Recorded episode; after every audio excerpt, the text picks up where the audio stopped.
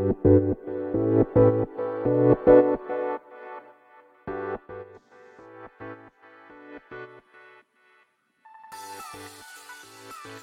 い、始まりました。本を読んでは独り言ラジオ。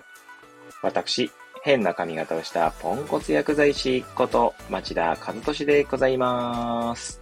はい、というわけでですね、今日も読んだか、読んだんだか読んでいないんだか、積んだんだか積んでいないんだかといったですね、本たちを紹介しながら、いろいろと語っていきたいと思います。はい。なかなかいつもですね、ゆるりがですね、こうすんなり言えないんですね。はい。まあ、そんな、えーことはさておきですね。はい。え今日ですね、ご紹介する本は、えオタクを武器に生きていくという本でございます。えー著者はですね、吉田久則さんですね。はい。アナウンサーの方でございます。はい。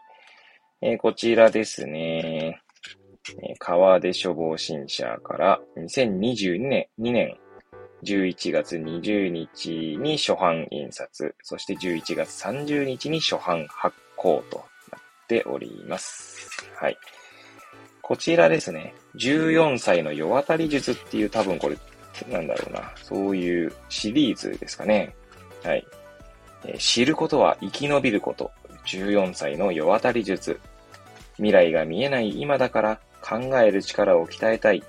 行く手を照らす書き下ろしシリーズです。ということでですね、えー世界の仕組み、裏側を考えようということでですね、いろんな本があったり、目的別ブックガイド、方法、気持ちを変える未来を考える方法。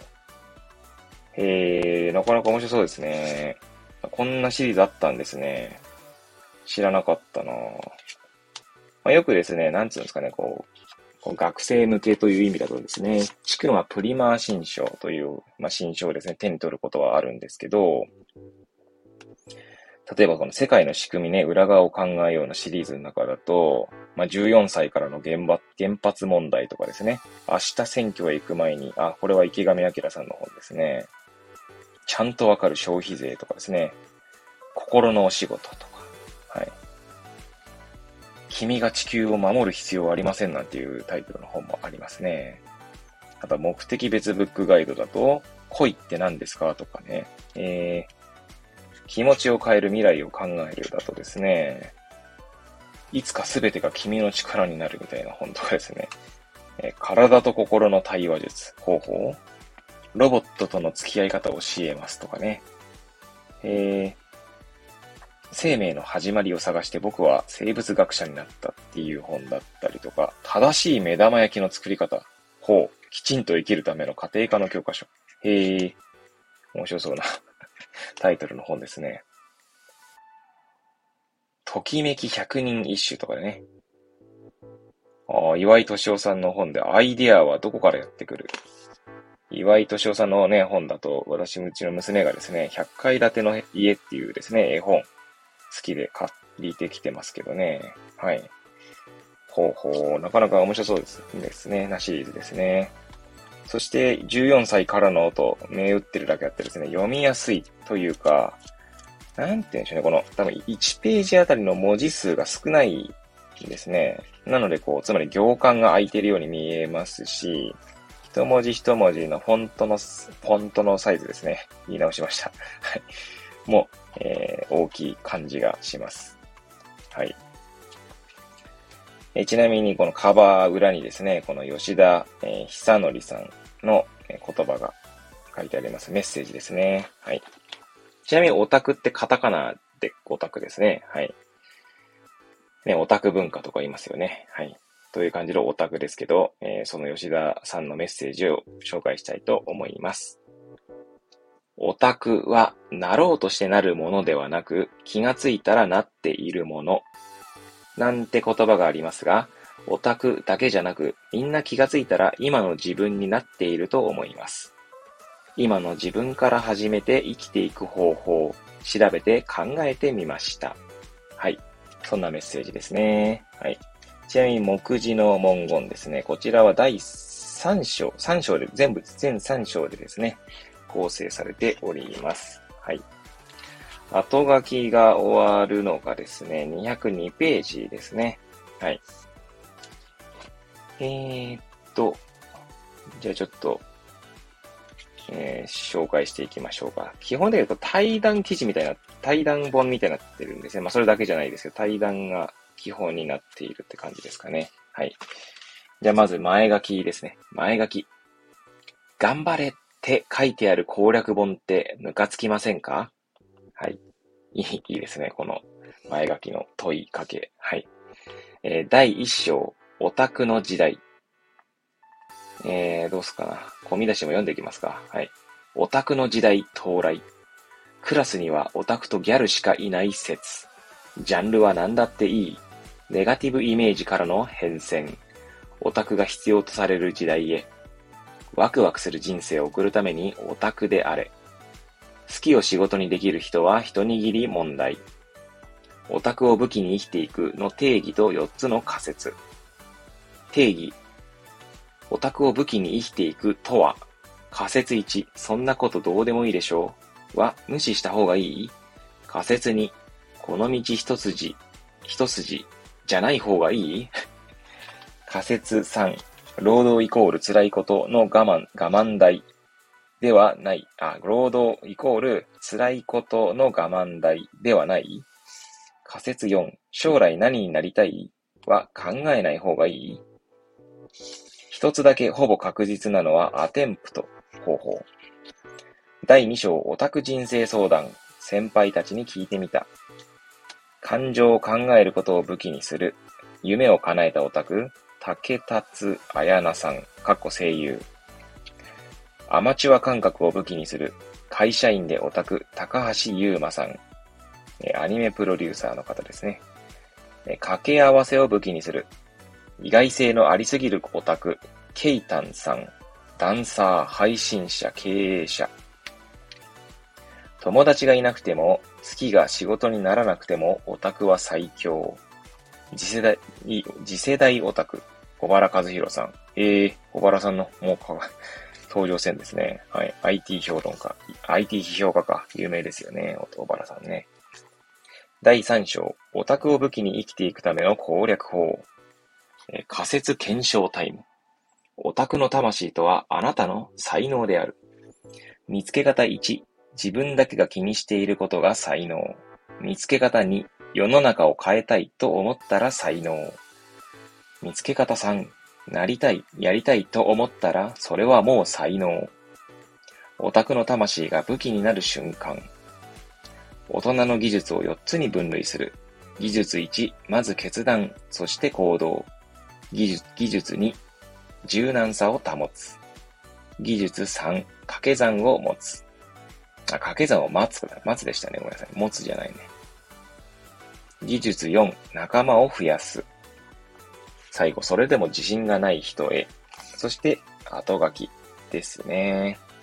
はい。いやー、なんかいいですね。元気になるような文言が並んでいる本じゃないかなと思いますね。これ個人的なこの前書き、頑張れって書いてある攻略本ってムカつきませんか？みたいなのはのはですね、先日放送したレッドブルーっていうね、漫画を紹介しましたけれども、その主人公が言いそうな セリフだなとか思いながら、はい。えー、ちょっと読ませ、あの、読みながら感じましたけれども、はい。いやー、私はどっちかというとですね、頑張れって言っちゃうタイプの人間だったのでね、今でもね、子供に頑張れとか言ってしまうんですけども、いや、だからですね、それ、で、言った後にですね、うん、どうなんだろう、どうな、どうだったんだろうな、みたいな。この、頑張れっていうことは良かったんだろうかとか振り返ったりしますね。はい。なんだろうな、その、レッドブルの中でもですね、ちょっと語ったかもしれませんが、まあ、陽キャブってた時代がありますね。まあ、陰キャブってた時代もあるんですけども、まあ、ブってたかどうかわかりませんが、他の人からどう映ってたかは知りませんけれどもね。はい。いやー、この途中にね、うーんと、どうだっけ。第一章のオタクの時代ですね。そのオタクを武器に生きていくの定義と4つの仮説というところにですね。将来何になりたい？は考えない方がいいっていうところですけど、まあ読んではないんですが、まあちょっと前にですね、多分この放送の中でもどっかで語ったかと思いますけど、あのー、釜石コンパスというですね、えー、高校生のキャリア支援事業とかに行くとですね、まあ、何になりたいっていうことをやっぱりみんな気にしているんだなというのが、まあ、ものすごく、まあ、そういうのを感じるわけですね。はい。何になりたいっていうのは、こう、引力が強いんだなと改めて思いますし、まあ、今になってですね、私も、こうどう生きるかっていう方が結構大切かなっていうのが、まあ、そう感じるところがあるので、将来どんな状態でいたいっていうの方がいいのかもしれないですよね。あくまで何っていうのはですね、手段でしかないわけで、その手段にこう、なんだろう手段を考えるのは別に全然いいことだと思うんです。考えるなとは言いませんけれども、その手段であるですね、何になった時にですね、なった時のことまで、まあなかなか想像まあできないと思うんですけど、まあよくあるのがですね、この、まさにこの本に書かれているやつだと思うんですが、まあ、好きなことを仕事にするみたいな、いう話って多分皆さん一度は考えたことあるんじゃないかなと思うんですけど、いかがでしょうか？はい。好きなことが仕事になるといいなって、まあ一度は思ったことあるんじゃないかなと思うんですよね。まあ思ったことない方もいらっしゃるかもしれませんが、はい。で、まあ私が思うのはですね、まあその、例えば釜石コンパスの中でもですね、そんな話をしたことがあるんですけど、まあ実際にですね、まあ好きなことを仕事にしたら意外と苦しかったみたいな人が、人の話を聞いたことがあるというか、本を読んだことがあるというか、はい。まあ、そういう人もいることはいるんですよね。まあ、例えば、何でしょうね。何でもいいんですけど、何か作っていてですね、まあ、それを作ることがとても楽しかったと。で、それを仕事にした瞬間ですね、結局、まあね、ノルマというか、まあ、日々食っていくためにこう、売らなきゃなんないわけですよね。そうすると、作る以外のこともやんなきゃいけなかったりとか、まあ、あるいは、まあ、それをするために、えっ、ー、と、要はつまり生きていくためにですね、まあ自分がしたくないこともしなきゃなんないくなるってことはあると思うんですよ。でそこも受け入れられた上で、その好きなことを仕事にするっていうことにですね、まあやりがいというか生きがいを感じれる人ならいいと思うんですけど、まあそこにすらですね、何かこう、なんか生きづらさを感じてしまう人がいるっていう可能性もありますよね。はい。まあなのでですね、まあどうありたいのかみたいな、いうことはやっぱ考えてみるっていうのは一つかなと思います。そしてまあ、ただ考えたところでですね、まあ、そんな答えなんか出ないというか、まあ、実際その立場になってみないと感じないこと、わからないことはあると思うので、まあ、結局ですね、なんかこう、将来どうありたいかとかね、何になりたいかとかですね、まあ、聞、聞いてもですね、まあ、なんつうんだろうな。まあ、まあ、大体聞きますからね、皆さんね。皆さんつうか、聞かれると思うんですよ。一度は聞かれたことがあるんじゃないかなと思うんですよね。学校でもいいですし。ね、夢は何ですか？みたいなね。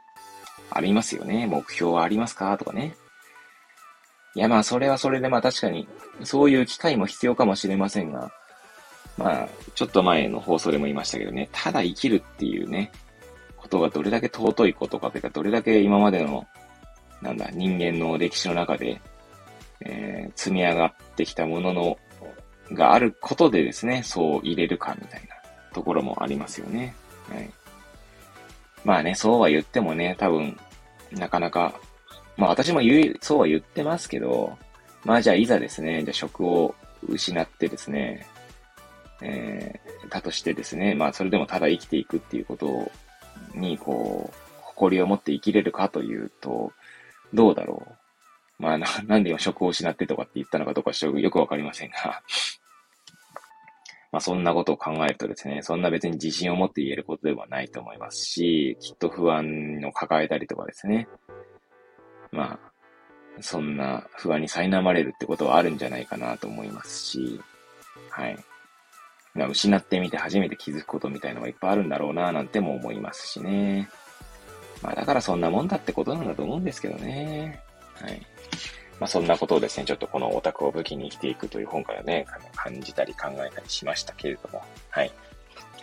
まあ、そんな感じでですね、まあ、この本もしよかったらですね、手に取っていただければと思います。えー、今日はですね、オタクを武器に生きていくを紹介させていただきました。